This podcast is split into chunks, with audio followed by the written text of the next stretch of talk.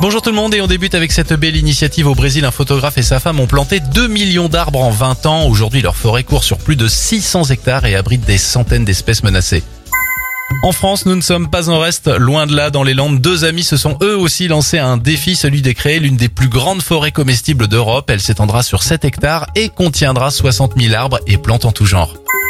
On termine avec le géant L'Oréal. La marque s'est associée à TerraCycle et Carrefour pour recycler les emballages de maquillage. Depuis un an, plus de six cents points de collecte ont été implantés partout en France pour récolter les emballages cosmétiques. C'était votre journal des bonnes nouvelles. Vous pouvez bien sûr le retrouver maintenant sur notre site internet et notre application Radioscoop.